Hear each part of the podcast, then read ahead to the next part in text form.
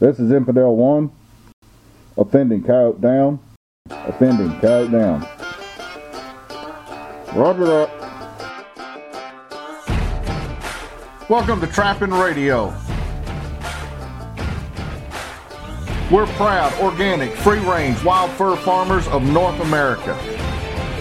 Let me tell you a little story about how I was raised. Everyday work, everyday pray. God, family, friends, yeah, everybody sins. A winner never quits, and a quitter never wins. Help folks in need, don't fall for greed. A jealous man is weak, so think before you speak. If you love them, let them know. If you hate, let it go.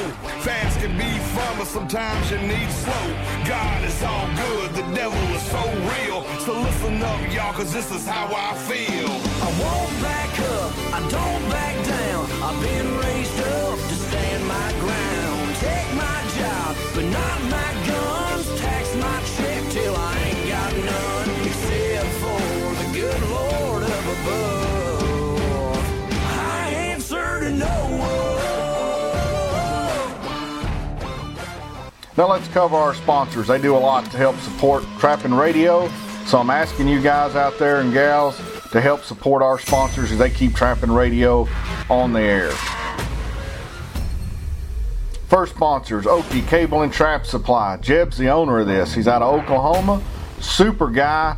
You'll not meet anybody nicer. It's somebody you're going to want to deal with. You can reach him at oktrapsupply.com. You can give Jeb a call at 918 429 4648. Not only does he do trap supply guys, he's a fur buyer. So if you're around the Oklahoma or surrounding states, give him a call with your fur. When you need stuff, give him a call and he'll get it out to you as soon as he can. Our second sponsor is F&T Fur Harvesters Trading Post. Everything you need for trapping, hunting with hounds, and predator calling. Guys, if you're into trapping fur, hunting fur, chasing fur with dogs, you're not going to be able to think of hardly anything that you can't get from F&T. You can reach them at fntpost.com. You can also give them a call at 989-727-8727. Whatever you want, F&T's got it. Wildlife Control Supplies. Proven solutions for wildlife control. Delivering value, expertise, and products to the wildlife individual. If you're the ADC business, control business, even fur trapping, you need to look at these guys' website. Top notch company, have everything you would want, even the odd stuff that ADC guys are looking for. You can reach them at wildlifecontrolsupplies.com. You can give them a call at 877 684 7262. International number is 860-844-0101. If you're a wildlife control professional, you need to have Wildlife Control Supplies as one of your favorites on your computer or your phone because when you come across something that you need specialized equipment, Alan will get it right out to you. Now let's go trapping. See, I'm a flag flying, Bible toting son of a gun. Yeah, I'm hell on the heart, just a rebel on the run. Scared, don't know it. Fear, don't feel it. The truth is the light. Sometimes you gotta fight. Good beats bad, right beats wrong. I'm a barroom preacher, and this is my song. I'm climbing for the top, representing for the country. I'm the people's champ, right out to deer camp. Shotgun toter, Republican voter. Hank Jr. supporter, let's protect our border. To hell with anyone who don't believe in the USA. Cause this is what I say. I won't back up, I don't back.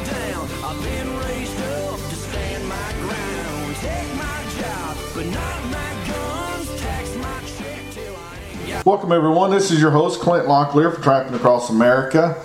If you've never listened to the show before, just let me give you a little bit of warning about uh, what you're going to be hearing about. We're going to be talking about trapping. I've got a request today for a show topic that uh, I've been thinking about all week. So hopefully it, uh, it it's everything that the gentleman wanted about it, and I believe he'll know who it is when he hears it. But if you if you're not sure what this is, just keep in mind when you're listening to this, you're talking to an organic, free range wild fur farmer, a patriot, peaceful seditionist with hippie, hippie leanings and a full blooded Appalachian American male. So, That should give everything that you need to know about the, the content about what you're getting ready to hear. And we're going to be talking about catching fur, which has been one of the main industries in America since there's been America. And there's nothing there to be ashamed about whatsoever. And uh, always proud to be a trapper, outdoorsman, hunt, fish, grow you know grow a lot of my own food, do stuff like that. Just a really good time. And to somebody that really I, I, I believe true Americans that uh, that kind of look at the world where they need to be able to have some skills to, to do things besides sit on a computer screen or sell insurance or work in a store somewhere doing retail. I think you'll find a lot of interesting things we're going to talk about throughout the show. And if you're also new to the show, we have Trapping Radio 2, which you're listening to. I believe this is the 170th show we've done which means there's probably about 190 hours of talking about trapping on here.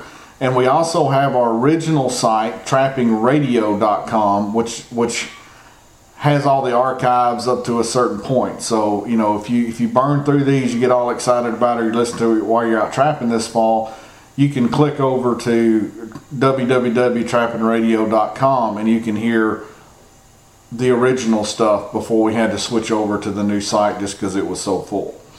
Well, it's uh, I don't know what day it is. It's Friday. It's uh, September.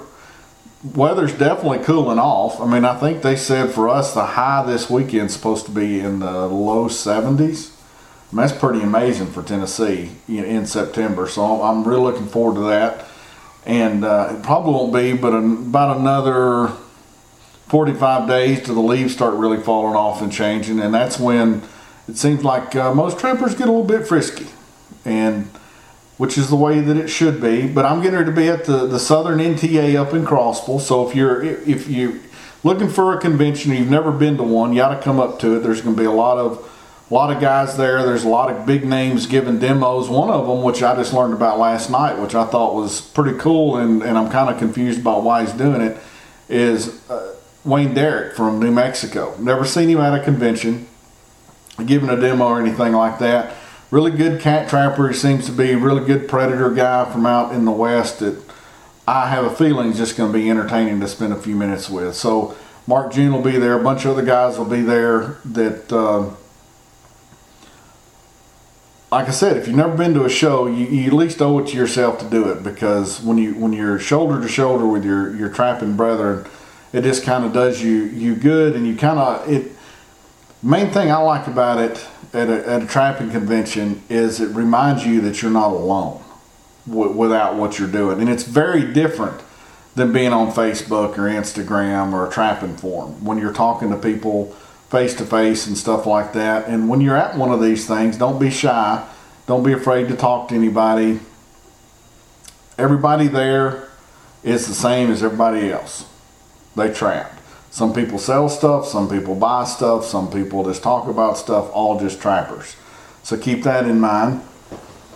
And one uh, bad note if you're a business, uh, September 15th, guys, in case you forgot about it, like I have, is if you've extended your business taxes, it's due on the 15th, which I believe is Wednesday or Tuesday. So, that's what I'm gonna be doing all weekend is going through all this crap I've got to go through so I can pay my extortion payment to the federal government for work and money that they have not earned. So that's what I'm to be doing. But if you've got a business and you've ran your extension, keep that in mind because you're about to get slammed if you wait till the 16th. We're gonna. I've been getting a lot, a lot of response about the the business course, which is is, is pretty exciting to me and for one, how many people are interested in the topic, and and I just know how interactive this is going to be from everybody's point of view on getting in the mindset of an entrepreneur. And one of the things I, I you know I brought up the co-op, and before the Trappers Co-op, which I'm going to do, guys. But he, here's the deal: I I don't like giving stuff that's not more value if I ask somebody for money. I do not like doing that whatsoever.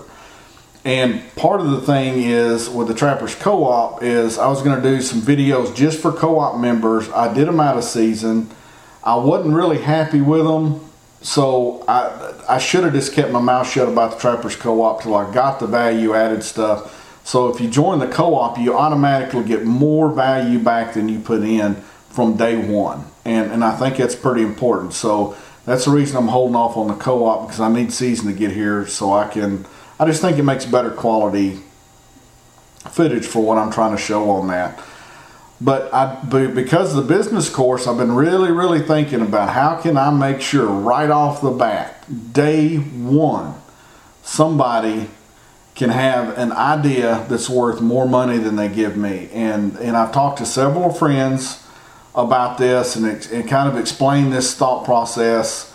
And I'm going to give a business idea that as a trapper, someone that's out in the woods and does scouting and trapping and stuff like that, it's a it's an add-on business where you could make easily make your 299 back for the course.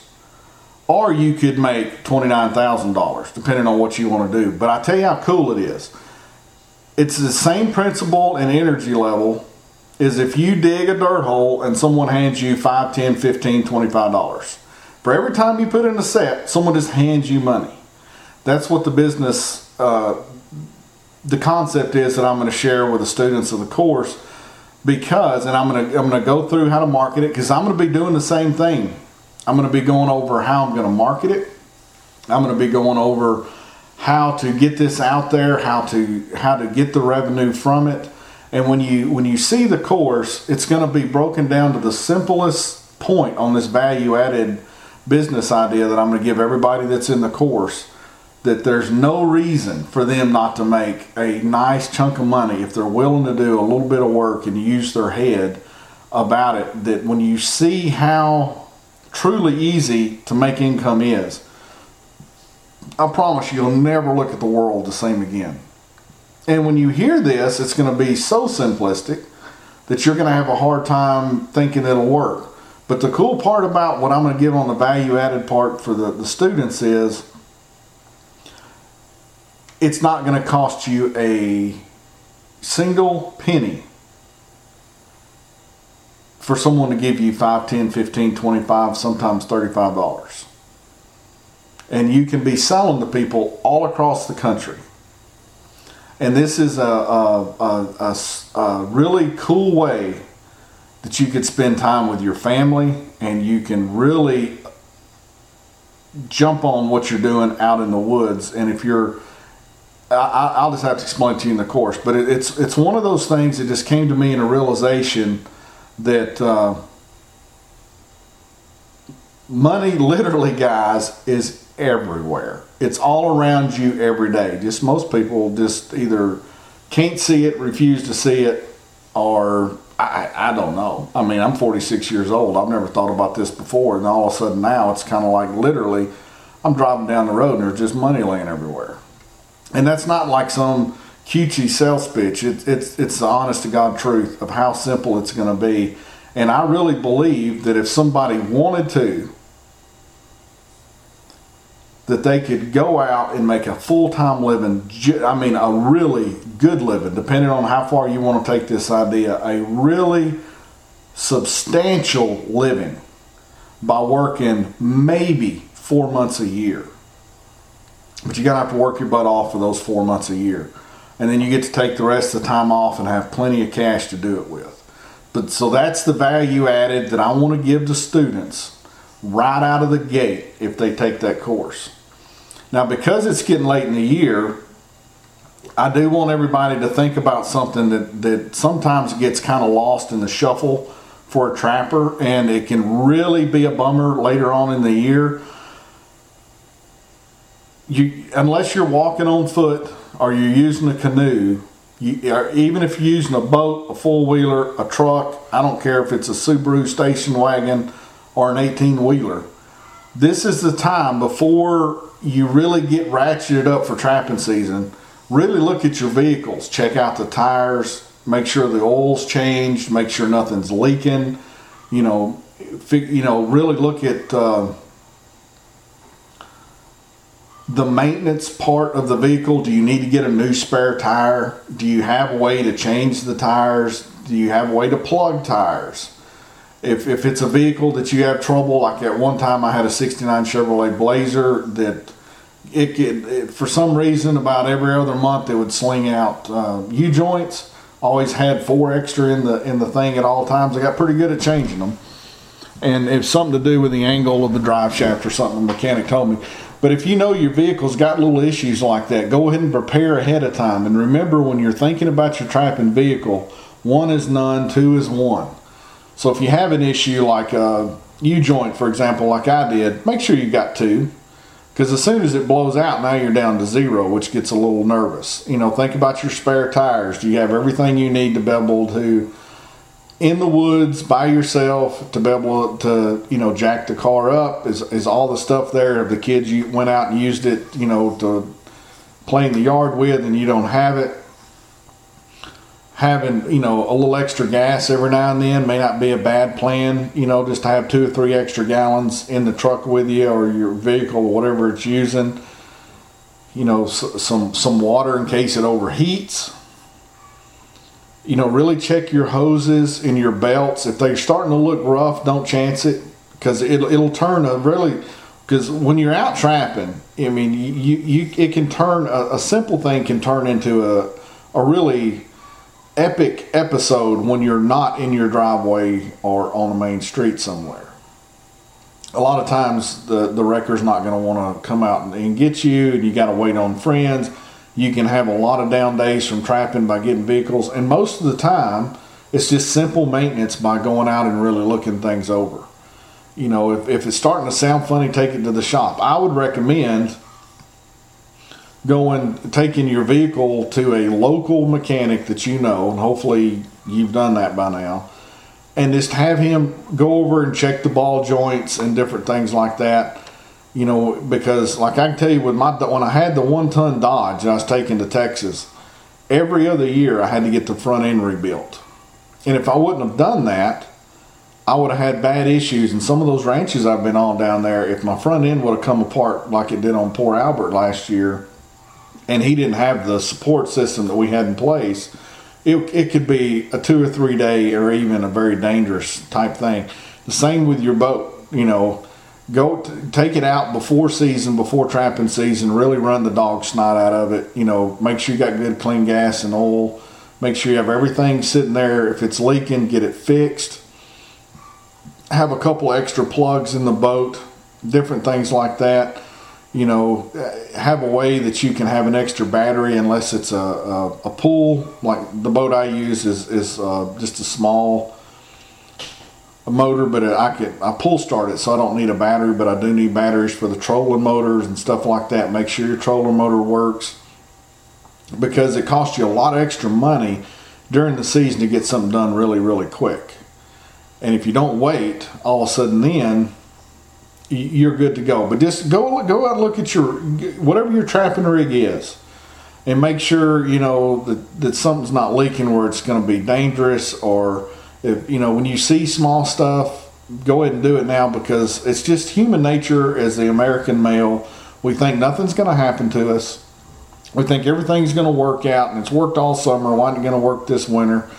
You know make sure your brakes are, are fixed and checked and, and different things like that because that way when it comes prime time you can go be prime time instead of sitting around waiting for somebody else to do something for you because you didn't take this little bit of time that you've got to really check on your vehicle. So I highly recommend any trapper, it doesn't matter if it's just something you do on the way to work or you're full blown fire breathing, I've got to catch everything that walk, crawls, or flies professional trapper. Get your vehicles in working order so that's something you don't have to think about later when it's time to go trapping. And if you get in the habit of doing that, it gets really uh, just peace of mind, really. You know, because if you've only got one spare tire, and I've had this happen to me several times, if you only have one spare tire and you get a flat, all of a sudden you're down to zero tires, and you got to be really careful. You've got to, to really weigh what you're doing, you know, where you're going. Do you have to go way out of your way to get a new spare, get that one fixed, different things like that? Just not cool for trapping. It's really not. You, you need to be concentrating on what you're there for, which is putting steel in the ground and getting fur in the back of the truck. That is the goal when it comes to trapping. Let's get to the main topic of the show. This was an email sent to me, and the question was you know, you've talked a little bit about uh, mid-season, late season uh, coon trapping, raccoon trapping, and could you elaborate more on that and different things like that? So I've got a big list here that I'm going to try to get through on today's show, and uh, even though coon prices are down, they're not always going to stay down, and it, it's one of those things to me. Always look at my trapping season as a training season, just like in the army. The more bleeding you do and uh, more sweating you do in training, the less bleeding you do on the battlefield. That's one of the mottos when I was in the 502nd and 101st Airborne. You had to walk under that sign every single day you went to work. And I think trappings really should be the same way because every trapping season gives you a chance to learn, observe, make adjustments, get a little bit better, you know. And unfortunately, by the time we're all 85 years old, we won't have the body to use all the experience we've got. But somewhere in there, stuff starts leveling out and breaking loose where trapping just gets a whole lot easier and a whole lot more productive. And that's the, always been the goal with me. So even though coon season may, you know, the prices are going to be down this year, it looks like. Even though I heard that NAFA sold pretty much all the coon up there, so no one really knows. But um, we're going to talk about this. Uh, you know, being requested like that, it's a it's an interesting it's a very interesting topic to me because raccoon trapping is one of those, you know, it's a subject that people, you know, like raccoons. It's well, you all you got to do is, and all you got to do is, and if you do this, you'll catch all of them, this, that, and the other. And if you get around somebody that does a lot of raccoon trapping, and guys, I'm here to tell you, I am not a master raccoon trapper. I've caught thousands and thousands of them, but I'm not a master raccoon trapper. You get around somebody like Red O'Hearn or some of them guys in Iowa that absolutely year in, year out are busting, you know, 1,000, 1,200, 1,500 coon. Those guys are coon specialists, like Randy Smith does. Someone's catching over a thousand coon in Pennsylvania, and he don't even start setting till it's late in the season. So, I mean, those guys really are specialists. I'm, I'm not really a specialist, but I've tried to learn as I went, and that's kind of the stuff that I'm going to go over today. Uh, you know, most people, when they think about raccoons, especially when you start getting started, you run down to the creek, you start knocking in pockets. Early season, you catch a lot of small raccoons. The big raccoons aren't there, but that does change later in the season. That has a lot to do with where you're at that's the reason it's it's hard to give someone a formula on what they should do at a certain time of year because everybody's different.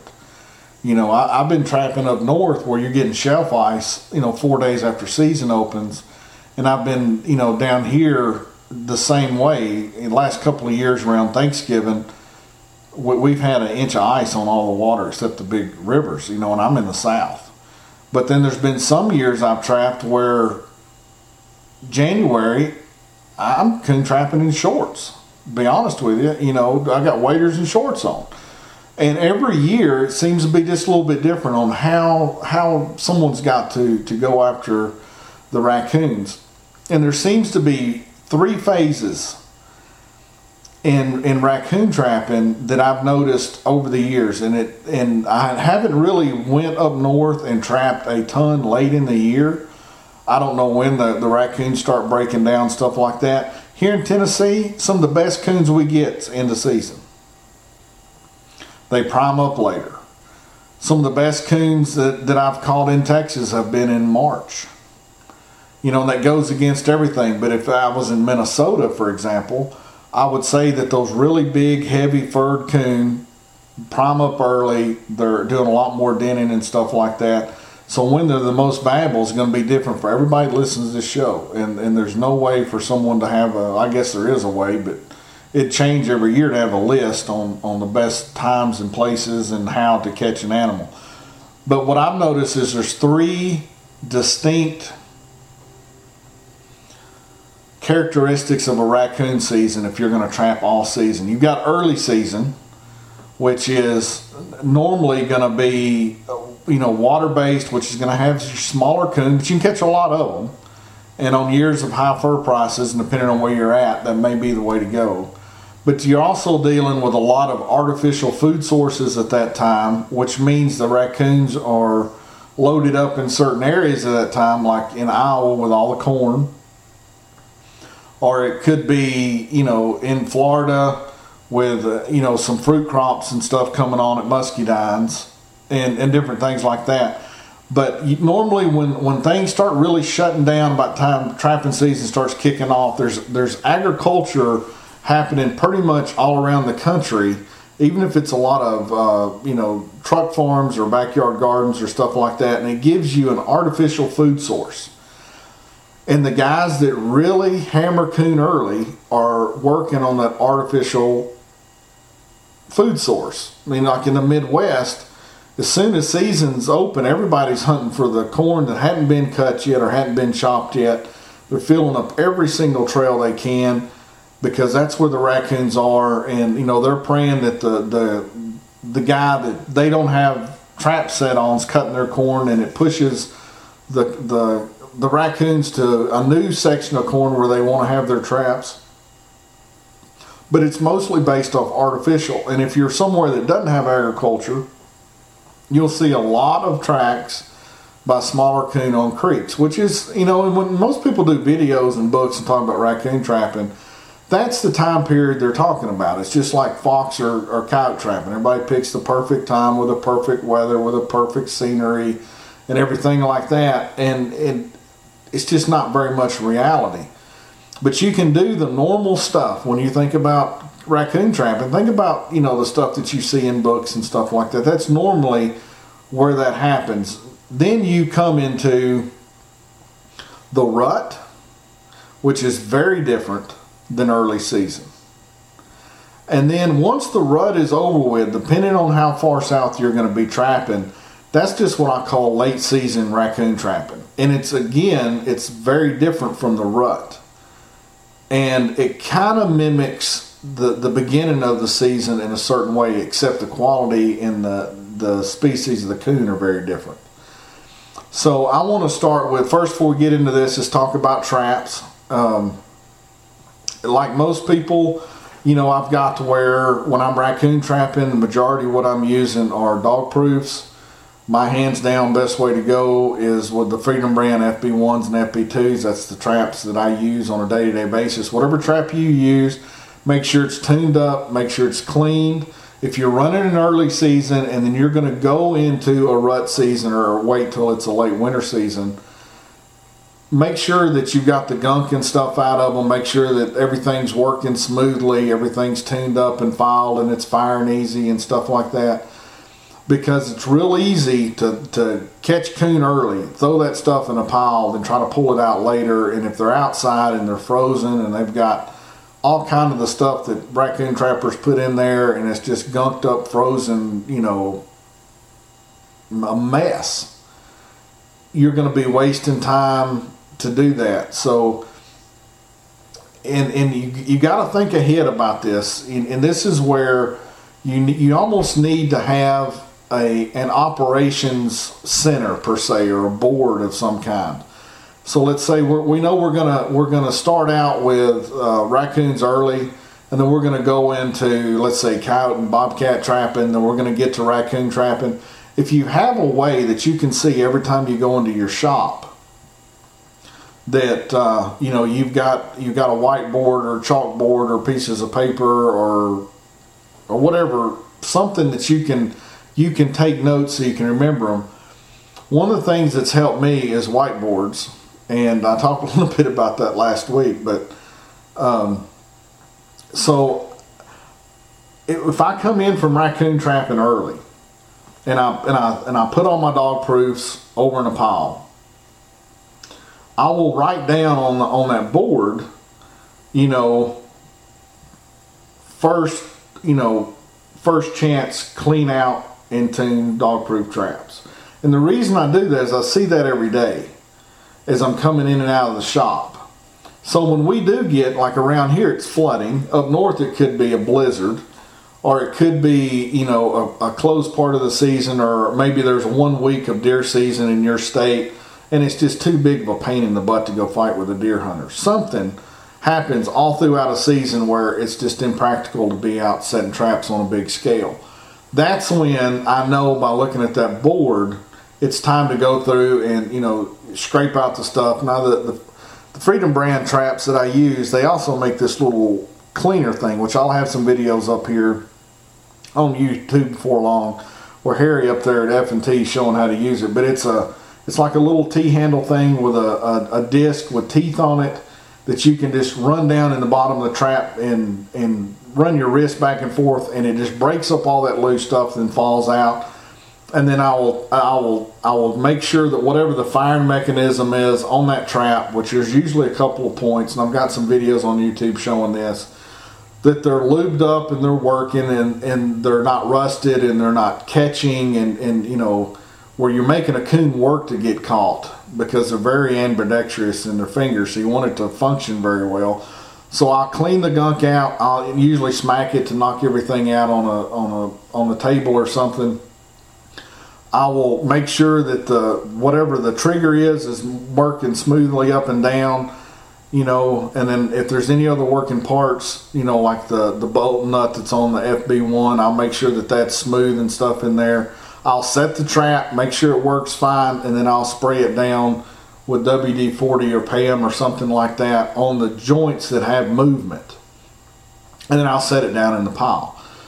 Well, when I have an off day, because, you know, around here it's mostly flooding, you know, all of a sudden you got good days and all, you'll have four or five days, you really can't do anything because the rivers are out of their banks, the creeks are out of their banks, and, and, and different things like that. So there's nothing really you can do till it at least levels out. That's when I do this type stuff. So when I go into later in season and it is prime time again, I don't have to sit there and goof around with the equipment. So have you a plan set in place to be able to do this? Your footholds, you know they don't have to be uh, even as clean as they are with with coyotes and stuff like that you just want to make sure they're functional the swivels are working which is very important uh, different things like that. If you're going to be running coon snares you know are they are they dyed yet? Are they painted yet? Are they all loaded preseason stuff like that you know because you can catch a lot of coons later with uh, during the rut and even late season with snares. And the same thing with the body grips. Just make sure that, you know, when they close down, they're not in such rough shape that uh, they're going to be pulling hair and stuff out of them. So it's, it's a good thing on your traps, whether you're using the, the Freedom brands like I use or you're going all with the body grips like you do a lot in the Midwest and different things like that, is to have everything set in place. Then you can just throw them in a barrel, which is the easiest thing for me to do. I got several 55 gallon drums. I just throw traps in barrels and what they are or what they're for. And then I can mark that off the list and then go about doing my thing, which in that time, normally when that happens to me, I'm doing a lot putting up fur and stuff like that. So you got an operation center after the early season, and then you're going to go into what I consider the rut. And that again depends a lot of where you're at and it really changes from year to year. I've seen it in Tennessee where I think the raccoons are breeding in December. And I've also went all the way through our season, which for us in Tennessee is uh, middle late February, and don't think they ever hit a rut. And then I've been in in Texas where it's usually you know somewhere around February or March, and up north it's normally after you get some really bad frost you get a bad weather front that shuts stuff down, which normally in you know late December, January, something like that, and then it's it seems to trigger something in that raccoon where it's time to go breed. They've ate in early season. They've got all the fat they can get on them. Food's harder to come by, but they need to reproduce because that's what animals do, and they go into the breeding season. Now, where I've been most of the time, these are the things that I look for during the rut. And you can you can build some pretty sophisticated trap lines around these with a little bit of planning. But it's not something you need to do and try to figure out during the rut. This is something that you plan out like right now or a month ago or something like that. Something that, that when it comes time, you've already got the plans laid out. Because there's nothing more disheartening, and I've done it, so I know. You're all excited, you know, it's, it's time to go do something. Let's say it's rut trapping for raccoon, and then you know, I've seen this over here and this over there. Well, I need to go ask this dude for permission to see if I can go up here and do this. And you you you spend 80% of your day running around trying to find somewhere to put a trap. Well, if you think ahead of time, like right now or even earlier, and you plan these things out, then when it comes time and you decide it's time to pull that trigger, you're just rolling.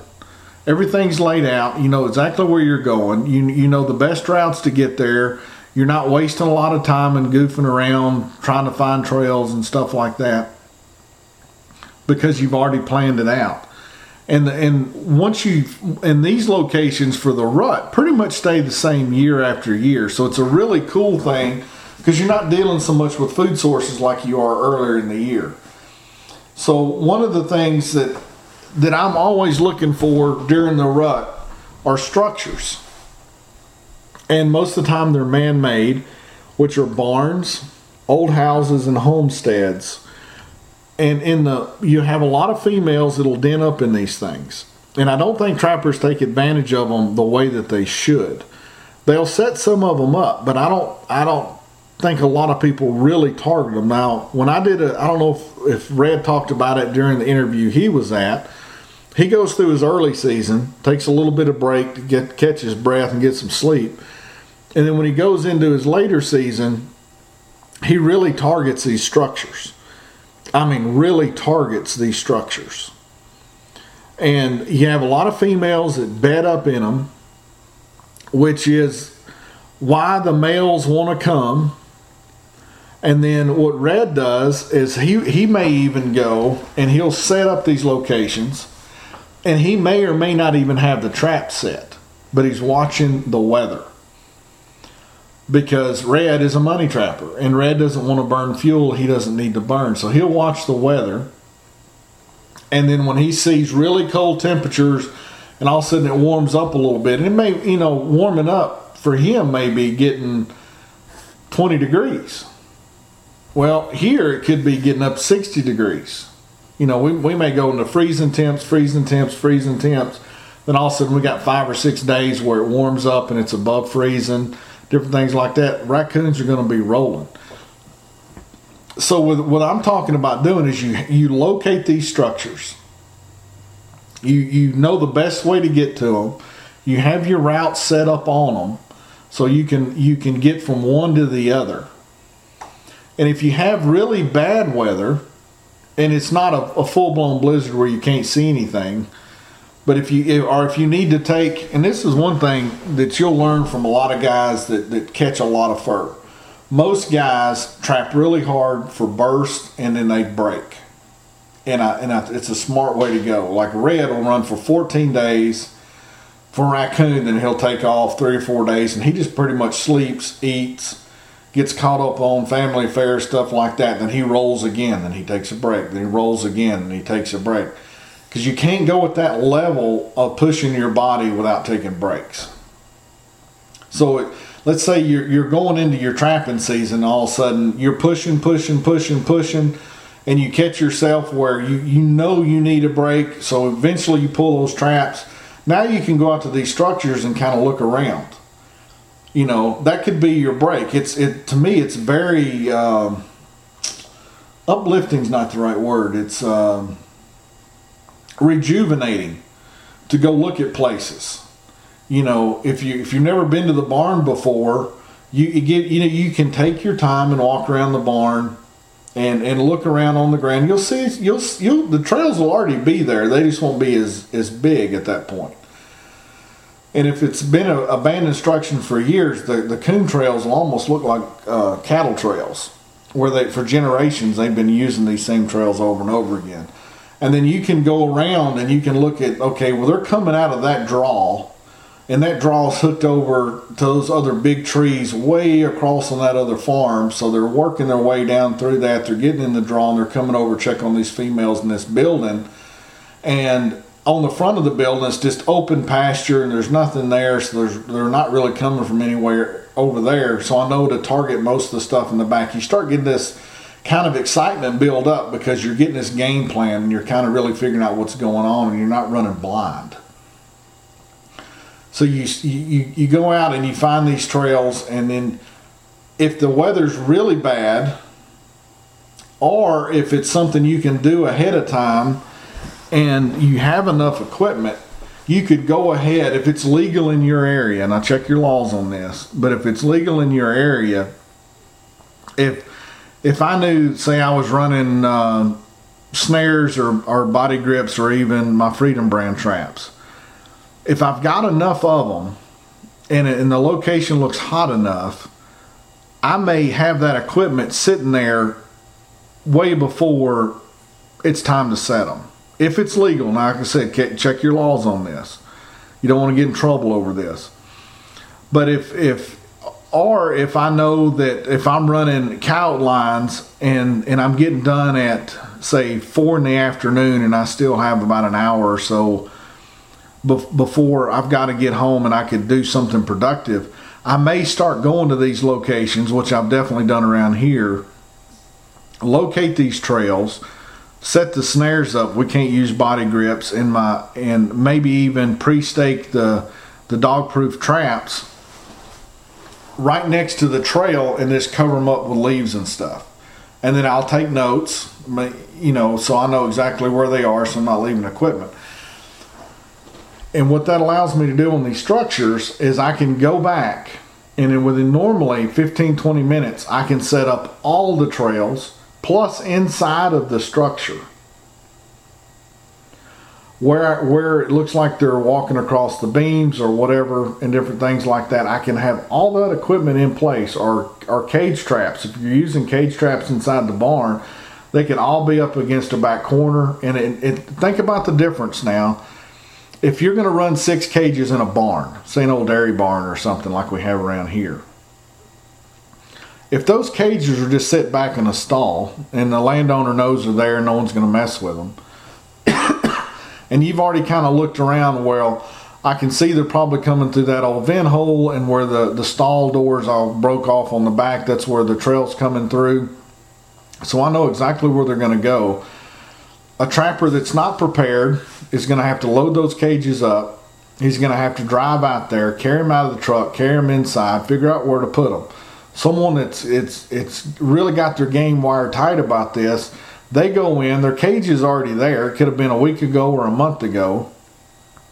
They've got their, their lure and bait on their body. They go grab the cages, they set them up. They can be out in 10 minutes and on to the next place. That's where the big numbers come from is efficiency and simplicity. And that's as simple as you can get.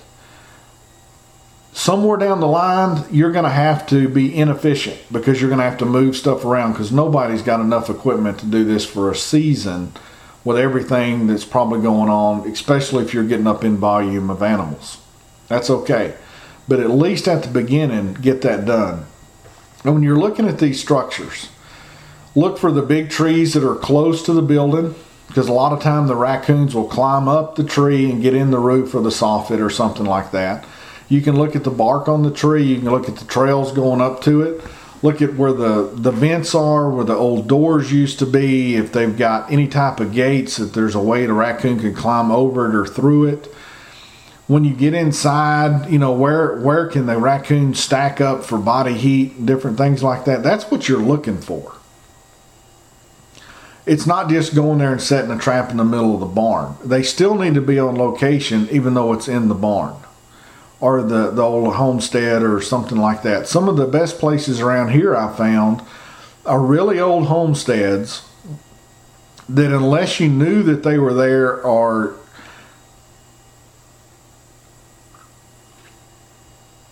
or found them ahead of time, you would never find them. And and their houses have collapsed on top of themselves. And a lot of these old homesteads had cellars in the bottom of them. So you may come up to it, and it and it, it's only you know three four feet tall, but it used to be a full you know a, little farmstead house. It's completely collapsed. You got trees growing up to it and stuff like that. Well, those raccoons, there's two of them I'm thinking of in my mind right now.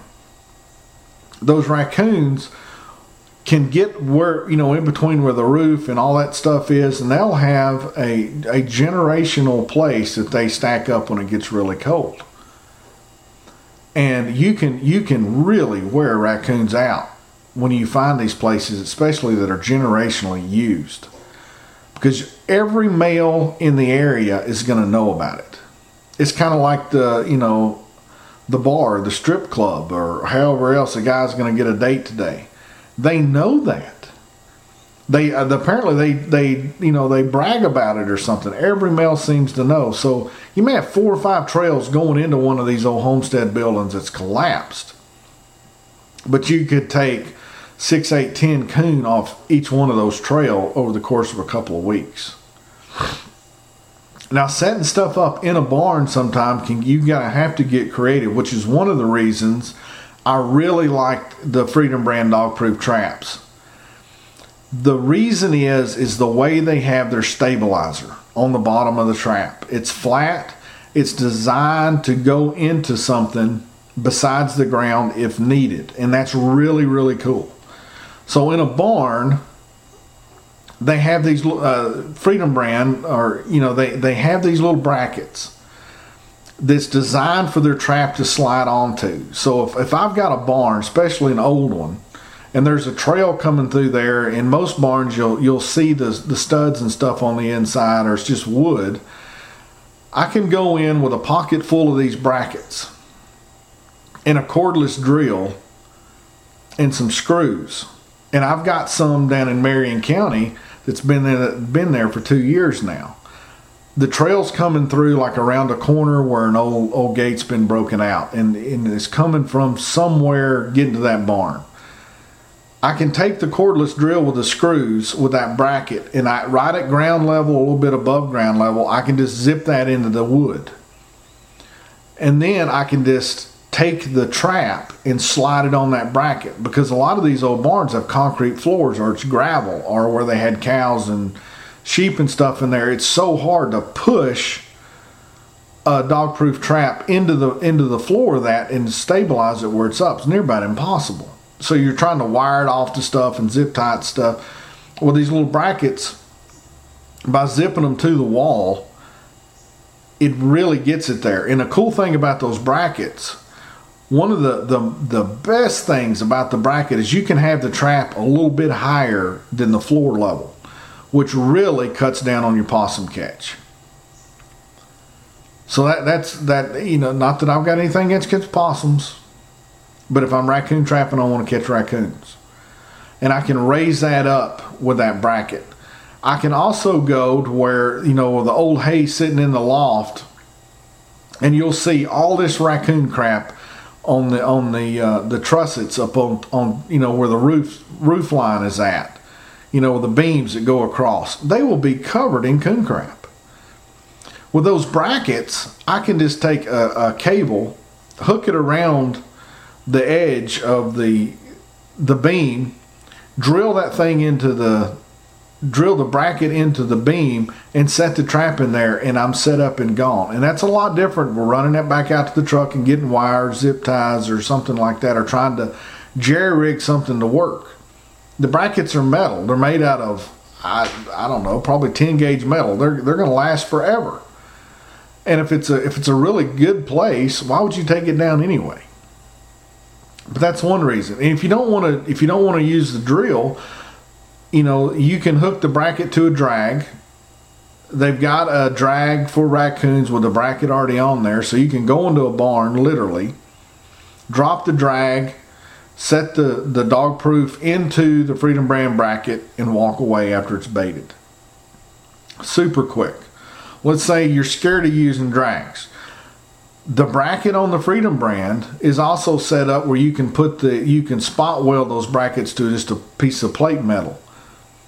So you could go in, and if you're going to set up six or eight of these traps into a barn with a concrete floor, like a lot of the old dairy barns are, you could go in, set bait your trap ahead of time, have it pre-hooked to the, the metal if it's heavy enough, slide the, the bracket and the trap together, set it in the floor in the middle of the coon trailer where they're coming around an edge or something, and you're done. That's that's where the beauty of the, the Freedom brand traps come from, in my opinion is they're more versatile because they're they've been designed a little bit better thinking about different situations. So the brackets are a big deal on those.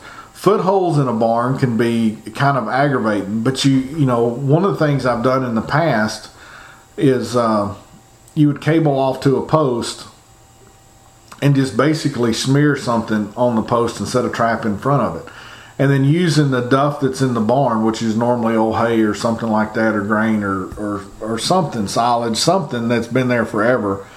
You can kick even manure for that matter. You can you can put that over your trap almost like a hay bale set for coyotes and a smear set. You know, but is it as good as the dog proof at that point? I don't know. It's going to be hard to bed in that stuff because it's normally not the best bedding material. Cages inside of buildings, I think, have a lot of application.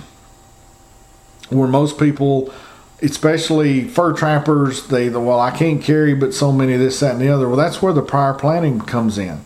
If you've got several of these barns, you're way more out to get permission from a landowner if you're using cage traps or dog proof traps than you are snares, body grips, or footholds.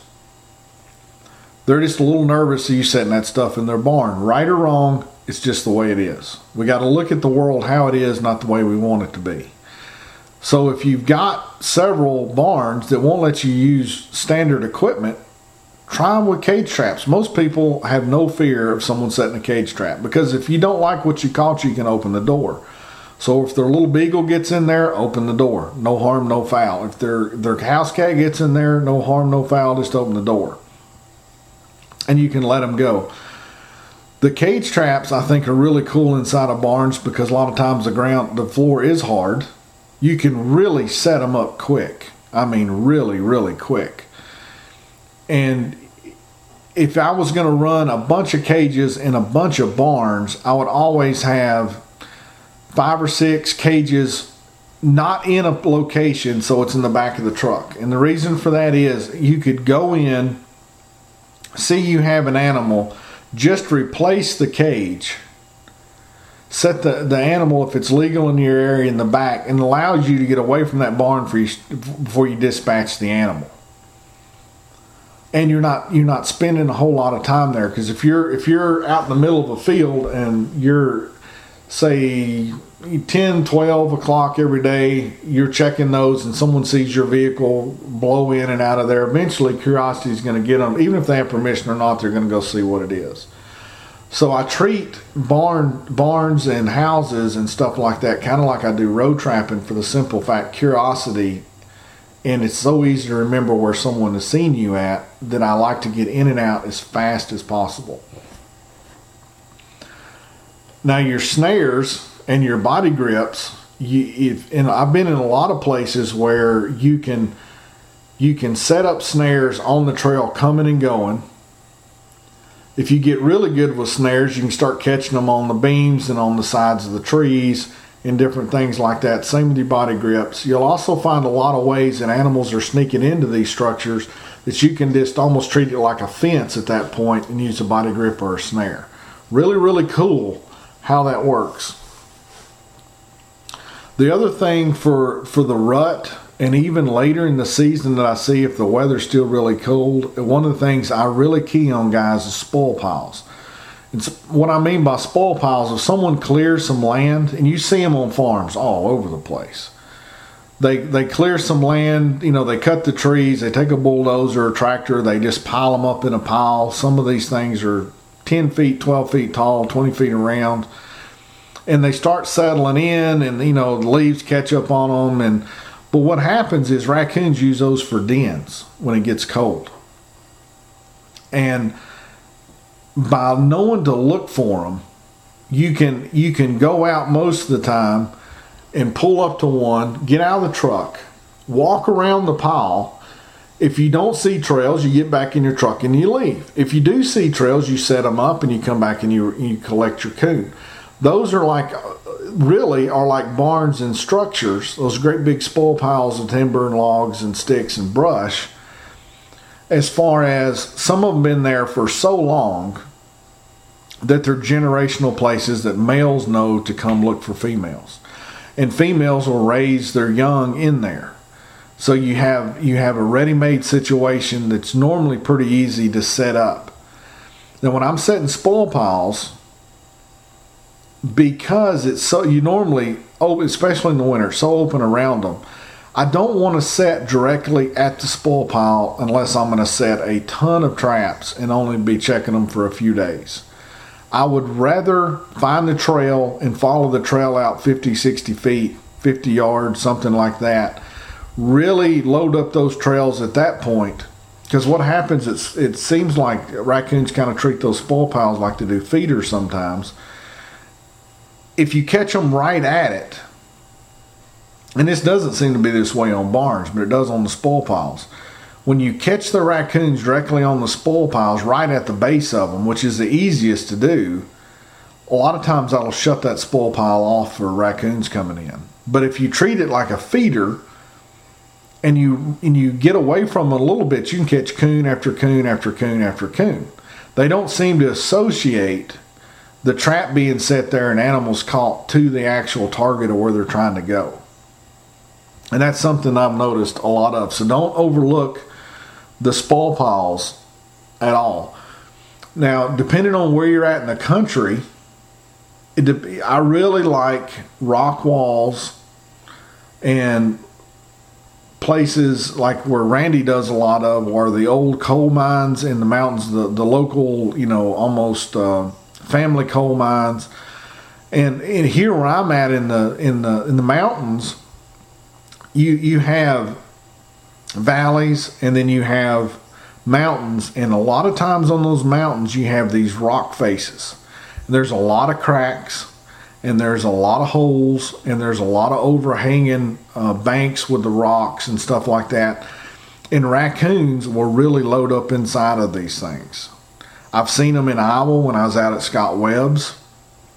His actually has the, so many raccoons get in there that steam comes out of them in the wintertime he was telling me and but around here, what's so neat about these rock faces when you have them, and they need to be big. I mean, I'm not talking about just a structure that's 20 feet long or a rock sticking out in the middle of the wood somewhere. I'm talking about an honest to goodness rock face, something you would think about repelling off of, and it's got some some size and distance to it. Is you most of the time the animals will walk up not just raccoons but all animals will walk up close to there. She'll have a main trail normally in three or four feet of that thing. That's the same place all the raccoons are going to walk. So it, however you can get to it which sometimes is a problem there's a lot of them around here i can't even get to. I've never figured out a way to get to it unless i was going to rappel down the wall and i'm not doing that for raccoons but if you can get to them, you just have to get to them in a couple of places. Because most of the time, because the raccoons and males are traveling at that point, you can you can find those trails. I can load them up with my my my FB dog proofs. I can put 8, 10, 12, 14 traps on that trail, and I may come back tomorrow and have one raccoon. And then I may come back the next day and have no raccoon. Then I may come back the next day and I may have eight raccoon that's what makes these things so neat because so many raccoon go visit these things and it really depends on just when they get there. And i do think a lot of the males do travel in groups in the winter. I mean kind of like you know party buses or something that you can really rack up on these things. The big rock faces if you've got them you need to check them out if there's game trails next to those and you can find places raccoons can sneak into and, and you know slither around or get behind and they're out of the weather and they're out of the rain they're out of the snow and they can you know the body heat and plus the rock faces they absorb heat during the day even when it's cold so they're warmer at night and raccoons really pick up on that it's a really cool thing the caves you know, in the rock faces, the caves that could be old coal mines. Uh, there, there's a lot of. Uh, I mean, around here we've got some caves that you know that are literally have creeks running through them. You know, I mean, historical ones around here, and I've really had good luck at, at trapping those. But I've come across a few of the old. Um, family homestead, I guess, coal mine things that are half caved in. Oh, dude, come about January, February, those are some hot spots.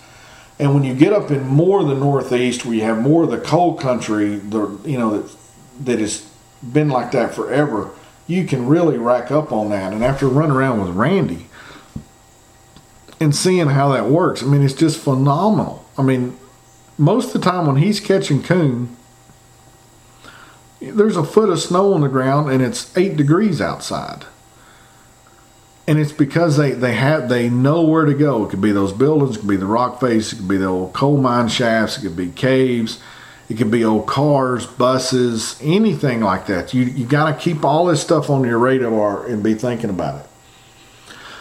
The locations of these things is the reason you can you, most time you can know where the coon's going to go to and from somewhere when you're driving up to them expand your vision out past the micro location that you're at. You're looking for other denning areas that are somewhere else. That could be across a field, it could be another old barn, it could be an old spoil pile, it could just be the lay of the land where you've got a ridge or you've got a draw how the animals are going to go from one place to the other. Because during the rut, the coons are going from where the most amount of females are to the most amount of females are to the most amount of females are. And they're not hanging around very long. They're just hanging around to spend some time with their girlfriend and they're moving on. Then the more of these you can lock up, the better you're at. And a lot of your locations, especially if you're road trapping at this time, you're looking at you're you're trying to find somewhere that animals would den up old cottonwood trees big old forest you know different things like that and you may have a line of trees coming from an old growth something on one side of the road and then on the other side past all these other fields you've got a ridge line or something like that where there's going to be denning trees over there what you're trying to do then is piece together the locations that a raccoon's going to travel from, say, one ridge to another or across a great big field from one set of trees to another. He's going to use cover, and that could just be a fence row. It could be a draw. It could be just where there's higher vegetation. It could be a row of trees. It could be a scattering of trees where a fence line used to be, but they use those as markers. And they'll run back and forth. And that's where you put your traps. So you got to think of your denning areas. So if you find places that, that have a good potential to be denning areas, it's not that you just find the denning area. You've got to expand that scope to where you go out and you find the other denning areas. And how do they get from denning area A to area, uh, denning area B? And that's the locations that you're looking for.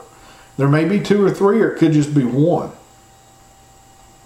But that, that's pretty phenomenal when you start start looking at that. Because most guys that I've gave instruction to, even in the summer, especially up north where you don't have the vegetation growth like we have down here, or it's a different kind. The, the issue is not so much where to find enough coon at. The issue becomes how do I set all these trails up? because uh, you know if you if you want to have some fun go out as soon as the frost hits give it four or five days and just just drive and if you want to have some really cool fun that you really get overly excited about if you go through a field and say it's 25 acres a field not a very big field just a field or it could be a thousand acre field when you get to the next tree line, stop the truck and get out and look for coon trails. Lo and behold, you're going to find one.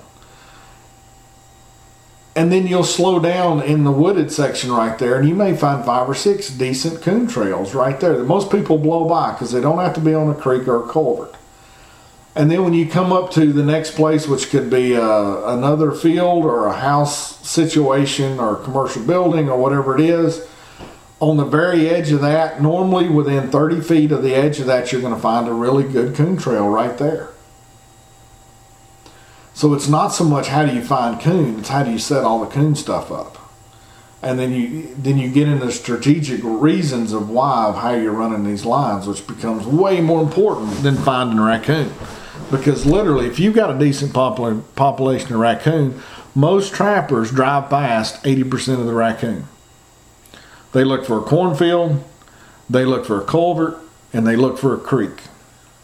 You go with somebody that's really been hammering coon for decades, and you watch where they set. Yeah, they'll set a culvert, and yes, they'll set a creek, but they'll be setting a ton more locations that most people they have no competition on. And a smarter person that understands raccoon is going to be looking for those locations because you don't have the competition. You're not going to have the trap theft. And you've got coon that's just going to be all by yourself. And most of those are going to be coming from somewhere to somewhere. And it, in most of the time, especially in the rut season, it's from a denning area to another denning area. Or it could be a cornfield that's a mile away coming to another section of woods that a guy's got some sweet corn behind a barn or something. You can't see it. You just don't know what it is. But the coon do and you you've got to be able to slow down enough to, to check these trails out. So you're looking for these food sources, or you're looking for these denning areas. Now, when you get later into the winter, the rut stops, and depending on your temperature, like around here in the south, the best time to go raccoon trapping is usually February and it's usually the last couple of weeks of season. Then you can you can revert back to early season style with the water, and you can start popping in pockets and dog proofs on the sides of creeks and stuff like that. The coon that are still around are a lot bigger. Around here, they're in really good shape, and they go back to as Blackie used to say, raccoons when the weather gets bad always goes back to mother and by mother he meant the water. That's where they were born at, that's where they were raised at, that's where they knew security was at, and that's where they knew to find food. Because later in the year, it gets harder. You got the acorns and the chestnuts and all that stuff is gone. There's not a lot of grubs and stuff because they're really deep. The ground can be frozen off, so a lot of the worms go deeper, which is a main food source for raccoons. You don't have insects a lot of birds are migratory, so they're not they're not where the raccoon are at. So they go back to mother, which is water. And one of the the funnest raccoon lines that I've ran because I started seeing this. Uh, see, I was probably about is before I moved to the house I'm in now. So it's about 16, 17 years ago. Raccoon prices actually started going up and it was later in the year and people talking about high prices. Well, it was February, and you know people saying that they're already rubbed. It's too late. This, that, and the other. Well, the few the few coon that I'm catching while I'm coyote trapping, they're in really really good shape. So I go full bore coon trapping towards the end of February. It's like the last six days of season. Never caught that many coon at, at in Tennessee as I did at that one particular time. And I was road trapping and it was legal back then, believe it or not. And I don't know why it's not illegal now, except it seems like state wants to take the fun out of everything. But I would every culvert and creek I would come to, I'd put traps, and it was like coon after coon. But what I noticed was these were bigger coon, bigger boars and bigger females. It, it was almost like the smaller coon didn't go back to the water I don't know if they weren't around anymore or what was going on, but the raccoon season got really, really high. Well, they were talking about raccoon prices, beaver prices, muskrat prices. It was a water animal year. And uh, so I was doing a lot of boat trapping. And I was catching muskrats and beaver and otter and stuff like that out of the boat.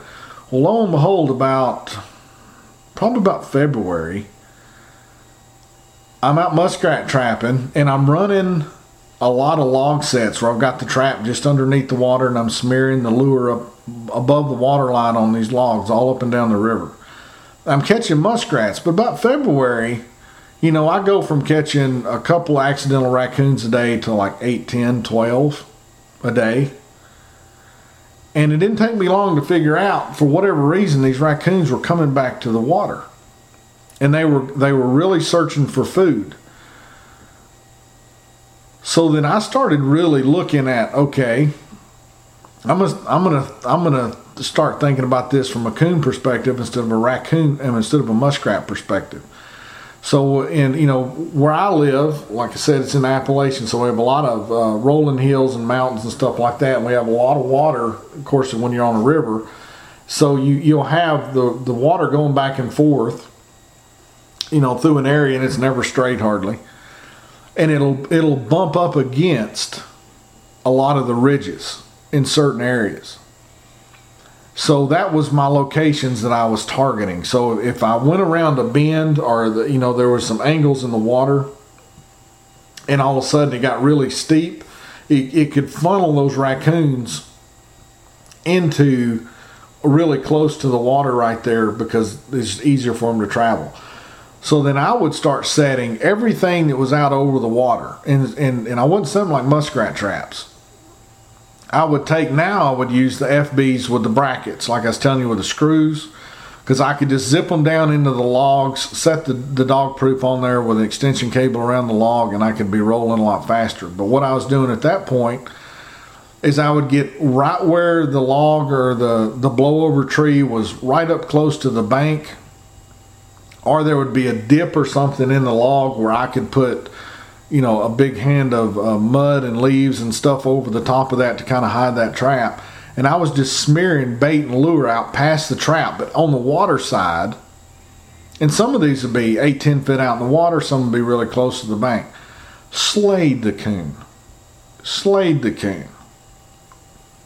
I mean, I felt like a hero. I mean, the big coon, for here, big coon. And I'm like, wow, man, I figured this out. So next next the next year I start off doing that. And that was the most pitiful raccoon catch you've ever seen in your life. Because I was trying to force raccoon into a system and a way of, of catching them that they weren't ready for yet. They just they just weren't they weren't coming out on those logs like they did late in the year. Now wherever you're at in the world you're to have to figure that out but I bet you you'll find out that once the raccoons do start coming back to the water, very few people are setting trap lines out like that. So I'm gonna I'm gonna go through. It's it's very simple. You got to be creative because every log and, and everything is different.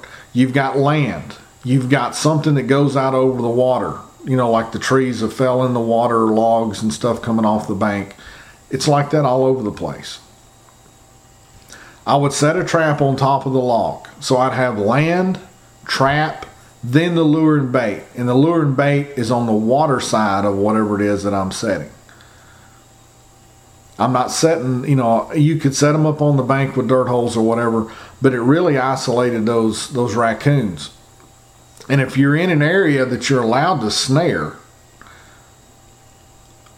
you can really rack up on these things because you can you can get your snare supports and stuff where you can use wire and use some brush to kind of camouflage that snare in and put your lure out past it. The raccoons almost got to go through your snare to get caught. It's a really cool system. But it only works when the big raccoons come back to the water. So you got to keep that in mind. So I do not recommend you go out and try to do what I just said in November. It's you're not going to have the effectiveness of what I'm talking about. Okay. The last thing later in the year that I've noticed after the rut, remember me going back and saying that the food is, is more scarce at that time. So they're more receptive. And what you what I'm looking for then is going back into food sources, which is mostly man-made at that time. If you have chicken houses, you're going to have raccoons because the way that they go through chickens at a, at a commercial chicken house is astounding. And they're supposed to compost them and they're supposed to do this, and some of them have big tanks they drop them down into. A lot of that has changed over the years, no doubt. And a lot of guys, just for convenience, will throw them little boogers out in the woods when they're dead. Raccoons, coyotes, fox, everything those are there. But it's a food source and it's a protein food source, which is harder for a raccoon to get that time of year that he really pays attention to. If it's somewhere that has um, a farm that has gut piles, or it's a farm, or it's somewhere that they do a lot of deer hunting late in the year, depending on your season, they're throwing out a bunch of gut piles. Raccoons start to become a lot more scavenger predatory type mentality than most people think they are. Which is part of the thing i'm going to close up on this um, on this last section i want to talk about. Raccoon baits and lures are different early and late. And i've and i've known and, I, and i've seen people online say that's just lure maker talk. And, and i'm here to tell you that's hogwash raccoons have two separate things inside their season that they have got to account for. In the fall, they're looking for carbohydrates and sugar because carbohydrates and sugar, just like me and you, makes fat. And they're trying to put on that fat as much as possible to get them through the hard times that are coming. They just know this instinctively. That's why a lot of the, the baits and lures for raccoons are sweet in nature because that's what a raccoon's more receptive to. Later in the year, they start having once that fat goes away and they're living on they're not living on that fat as much as they used to and it starts dwindling down, they start losing muscle. And without a certain amount of protein, an animal's organs and stuff will stop working right. And animals instinctively know this. This is when they start trying to get more fish. They they they try to be more predatory, almost like a fox or a coyote. They're more protein based later in the year. You know, like after the first year, after it gets really cold and stuff like that. They've already went through the I've got to get fat stage, and now they've got to get protein stage. So early in the year, sweet's great. Later in the year, meat is better and think about predator style stuff. Like for me, once it starts getting really cold, I don't use coon crush anymore. I go to Federale's bait, which is a predator bait, and with coon crack on top of it. There's a little bit of sweet there, but there's a whole lot of protein there, and there's a whole lot of amino acids because of what's in there. Animals pick up on that. They know they need it. They work that trap so much harder later in the year with a meat in it than it would be if I were to go straight in there with something sweet. And a lot of guys that go later in the season fall down on what they could be catching because they're treating the raccoon like it was when it needed to gain fat. So they don't catch what they should be catching. Not because the raccoons are there, because the raccoons aren't as interested in what they're what they're trying to give them. So once it once it goes cold later in the year, even during the rut and after the rut, I start getting more into predator bait style stuff for protein based baits and lures for raccoons. Normally, the sweet, especially if it's got a sweet sour, something like Blitzcoon does, where you know you smell it and you're smelling different things over over over a few seconds that with the protein gives you a full buffet of smells coming out of a trap. It's it's got sweet that cuts the air a little bit better than meat does. And it helps carry the meat odor out of the trap, depending on what time what kind you're trying to use. And it seems to work so much better. And I learned this. Mm, I didn't really realize how important it was. I learned this. One of my first really big out of state trapping trips was in West Tennessee. And I had these mixtures I made up of, of fish and honeys, and I mean, I had all this crap made up that I was going to go, you know, beat the world with. and it was it was getting on into December. It was getting really, really, really cold, and I had a bunch of sweet stuff. And when I first got there, everything was working the way it was supposed to be. Because I was doing about 18 coon a day in West Tennessee, which is not bad at all. Plus a bunch of beaver and otter and stuff like that. So I'm doing about 18 coons a day. Well, the weather kept getting colder and colder and colder. And then we flooded. And then when, when the water went back down, I went to start setting again. The catch was way, way off. But I've already burnt through most of all of the sweet stuff that I've made coming out there. So then, only thing I had left basically was a bunch of Powder River paste bait from Craig O'Gorman. And that stuff's expensive to be using for coon trapping. But I'm already out there. I'm burning gas. I'm burning energy. I wanted to have bait. So I start using the Powder River. And it is a rank coyote bait if you've never smelled it. Lo and behold, the next day it was just like I was on track from a couple of weeks ago. The raccoons responded to that. Now, it took me a couple of years to figure out that it was the cold that, that seemed to trip the trigger on using a predator bait for raccoons. Because the next year, I, you know, and this is just part of learning. I went straight into using the heavy predator bait stuff and caught some raccoon, but not what I should have. So over time, it's kind of I've kind of figured out sweet, early, meat later.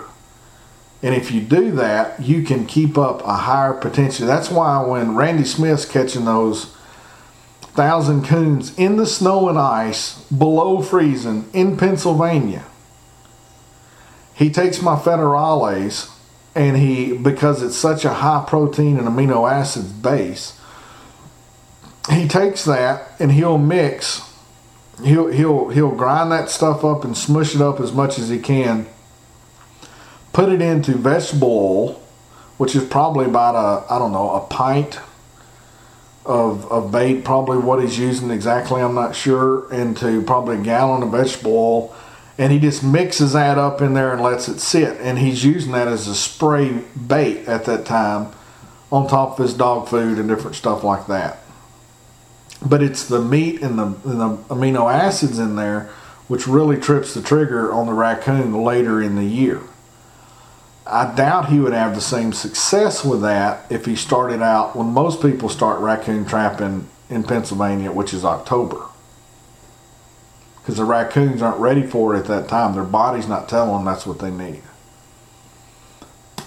So even though raccoon trapping seems simple, and it is, it's it's usually more complicated than people think once you get into how how complicated all animals and seasons and weather and everything really is. Not saying that it's overly complicated, but it's just one of those things over years you just kind of learn things. So I'm going to go ahead and, and close up the show on that. It looks like a pretty long show as it is. I hope that answers all the questions for the gentleman that I could think of about the middle and the late of the trapping season. Not an expert on raccoons by any stretch of the imagination. I like not like some of the guys out there that are true experts in it. But I have observed a lot over the years, and what I'm telling you today is just my opinion on what I've observed. So y'all go out, remember your trucks, guys. And if you're a business owner, you haven't paid your taxes, remember your extortion check is due. And I hope to see everybody at the Southern NTA. And this is Clint signing out.